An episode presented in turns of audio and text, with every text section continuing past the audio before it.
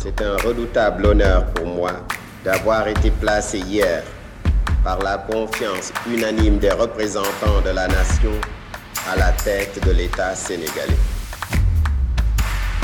Et vous savez, ce sont tous des femmes et des hommes de talent. Je le crois, l'Afrique peut avoir son destin en main. Je suis venu dire que l'Afrique a assez subi le fardeau de l'histoire. Nous sommes un pays apaisé, un pays qui n'a pas de tradition de violence, un pays connu mondialement pour son climat fait de stabilité, de fraternité, de convivialité. Bienvenue dans ce nouvel épisode, merci d'être là, parlons-en. Hello tout le monde, content de vous retrouver. J'espère que vous avez passé une très bonne semaine. Bienvenue pour la partie 2. J'aimerais commencer par rectifier une petite erreur que j'ai commise dans la première partie en parlant du PIB de la Côte d'Ivoire et du Sénégal. J'ai mal lu les montants et voici les bons. Le PIB de la Côte d'Ivoire n'est pas de 58 988 milliards d'euros, mais plutôt de 58 milliards 988 millions d'euros. Et le Sénégal est à 23 milliards 354 millions d'euros. Donc c'est la rectification que je tenais à faire parce que c'était une erreur. Mais en vrai, si c'était ces montants-là, ouf, on dirait plus rien. Hein. Bref, Maintenant que ça c'est fait, nous allons nous concentrer sur quels sont les différents acteurs et secteurs qui portent l'économie du Sénégal, quelles sont leurs incidences et en quoi ils influencent aujourd'hui notre économie. Au niveau mondial, on voit que le Sénégal est toujours sur la liste des pays les moins avancés, PMA. Essayons de comprendre pourquoi. Parce qu'aujourd'hui, c'est un argument souvent brandi contre l'État pour dire qu'ils ne font rien et qu'ils mangent l'argent. Ce qui n'est pas dit, c'est que pour sortir de cette liste, c'est par un examen qui se tient tous les trois ans. Donc depuis l'année 2000, il y a eu huit examens. Le premier réussi par le Sénégal a été celui de 2021. Sortir de cette liste sera dû au fait que le pays soit capable de remplir les critères de sortie. Et même si ces critères sont remplis, avant la période de l'examen triennal, il faudra quand même patienter. Allons dans le factuel. Voici les critères pour être ou non sur la liste des pays les moins avancés. Comme je le disais, la liste est revue tous les trois ans, l'examen triennal, par le comité des politiques de développement. C'est un groupe d'experts indépendants qui fait son rapport au Conseil économique et social de l'ONU. Le comité des politiques de développement peut recommander dans le rapport qu'il fait au Conseil que des pays soient ajoutés à la liste ou que certains en soient retirés. On parle alors d'un reclassement. Voici les trois critères. Le premier critère est un critère de revenu qui est basé sur une estimation de la moyenne sur trois ans du revenu national brut. Le revenu national brut est différent du PIB. Le revenu national brut d'un PMA est inférieur ou égal à 1018 dollars par habitant et le seuil à franchir pour valider ce critère est d'avoir un revenu national brut supérieur ou égal à 1222 dollars par habitant. Le deuxième critère est un indice de capital humain composé de deux sous-indices. Un sous-indice de santé avec trois indicateurs. Ces trois indicateurs sont taux de mortalité des enfants de moins de 5 ans, le taux de mortalité maternelle, la prévalence de retard de croissance. Le deuxième sous-indice concerne l'éducation avec aussi trois indicateurs qui sont le taux brut de scolarisation dans le secondaire, le taux d'analphabétisme des adultes, l'indice de parité entre les sexes pour la scolarisation dans le secondaire. Ces indicateurs sont donc convertis en un indice avec un poids défini selon des méthodologies établies. L'indice d'un PMA est inférieur ou égal à 60 et le seuil à franchir pour pouvoir valider ce critère est supérieur ou égal à 66. Le troisième critère est un indice de vulnérabilité économique et environnementale qui comporte deux sous-indices qui sont logiquement un sous-indice de vulnérabilité économique et un sous-indice de vulnérabilité environnementale. Le volet économique comporte quatre indicateurs qui sont en 1. La part de l'agriculture, de la chasse, de la sylviculture et de la pêche dans le PIB. En 2. L'éloignement et l'enclavement. En 3. La concentration des exportations de marchandises. En 4. L'instabilité des exportations de biens. On comprend mieux l'investissement du président Abdoulaye Wade sur le réseau routier, ainsi que celui du président Macky Sall avec le PSE sur les investissements tels que l'aéroport, le BRT, le TER, car plus les personnes, les biens et les services peuvent bouger aisément, plus l'économie sera dynamique et plus le pays peut devenir un hub, chose qui ne serait pas à négliger dû à la position du Sénégal géographiquement parlant. Je referme cette petite parenthèse. Le volet environnemental comporte également quatre indicateurs.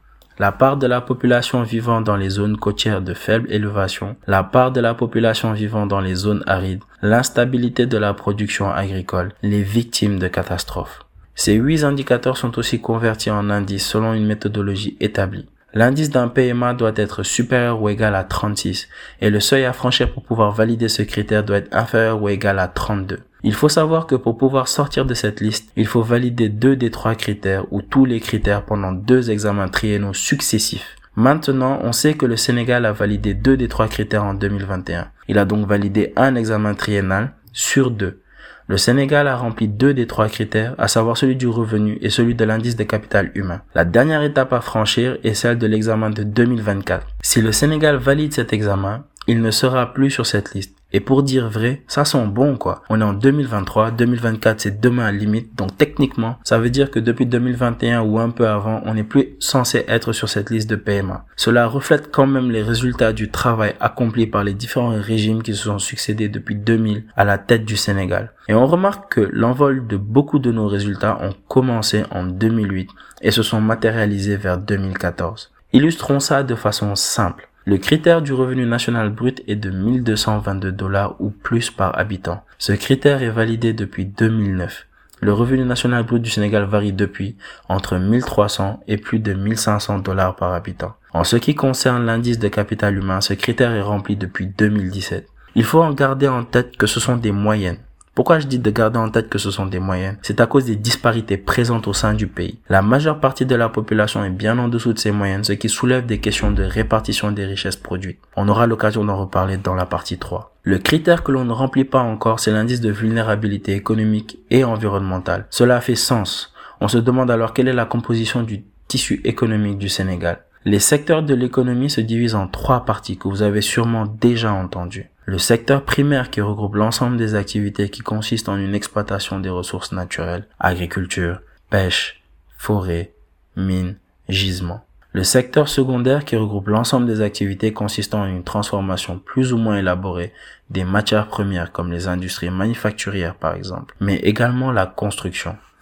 Le secteur tertiaire qui se compose du tertiaire principalement marchand, commerce, transport, activités financières, services rendus aux entreprises, euh, services rendus aux particuliers, hébergement, restauration, immobilier, information, communication, le tertiaire principalement non marchand, l'administration publique, enseignement, santé, action sociale. Rien qu'en citant cela, on comprend que le PIB du Sénégal est tiré majoritairement par le secteur tertiaire ce qui dénote que l'économie sénégalaise est principalement une économie de services. La part du secteur tertiaire dans le PIB est de 48,4% en 2022.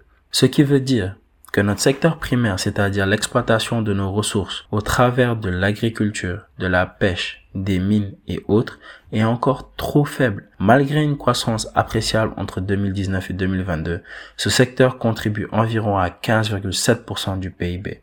Je ne doute pas par contre de sa croissance plus forte dans les années à venir due à l'exploitation du pétrole et du gaz. Le secteur secondaire qui représente les industries est aussi trop faible pour pouvoir tirer la croissance malgré un développement positif de ce secteur. Ce dernier ne participera au PIB qu'à environ 25%. Cela montre clairement les carences d'industrialisation du Sénégal pour aller vers un développement économique viable il est nécessaire de développer nos industries et d'avoir le savoir-faire pour pouvoir pleinement exploiter nos propres ressources par nous-mêmes afin non seulement de pouvoir créer des emplois, mais aussi de pouvoir développer des technologies, des biens et des services que l'on peut exporter nous-mêmes. J'ai l'impression que tous les pays développés ont commencé par développer le secteur primaire, puis secondaire, puis tertiaire, mais que nous, on est venu et qu'on a fait le contraire. En fait, le Sénégal, c'est comme le petit frère, encore mineur, qui voit ses grands frères majeurs et qui veut faire comme eux, alors qu'il a des étapes qu'il doit passer au lieu de les sauter. Voilà pourquoi je parlais dans la première partie de l'importance du transfert de connaissances et de compétences, d'une formation de qualité du personnel. Et c'est là où il est intéressant de regarder certaines de nos plus grandes entreprises locales, afin de savoir si réellement ces entreprises-là performent pour l'intérêt économique sénégalais ou pour des intérêts économiques extérieurs. Pour cela, observons la structure du capital ou l'actionnariat de certaines de nos plus grandes entreprises. Le groupe Sonatel, 62e dans le classement Top 500 Afrique. 42% du capital appartient à Orange Middle East and Africa. dont la maison mère est Orange France. 27% du capital est pour la République du Sénégal. 23% est un capital flottant. Un capital flottant, c'est ce qui se trouve à la bourse de la BRVM. Ce sont des actions qui ne peuvent appartenir à aucun actionnaire stable. Donc impossible pour Orange MEA ou l'État du Sénégal de récupérer ces actions. 8% du capital est pour le personnel. Quand on regarde de plus près, on se rend quand même compte que la part du lion est pour Orange MEA.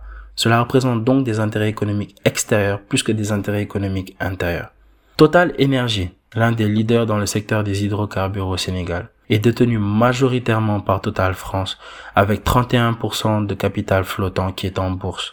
Ce sont de nouveau des intérêts économiques extérieurs. Les ICS, les industries chimiques du Sénégal, sont majoritairement détenus par Indorama, un groupe euh, indien, je crois, si je me trompe pas. Et cette entreprise est quand même 271e au rang top Afrique c'est de nouveau des intérêts économiques extérieurs.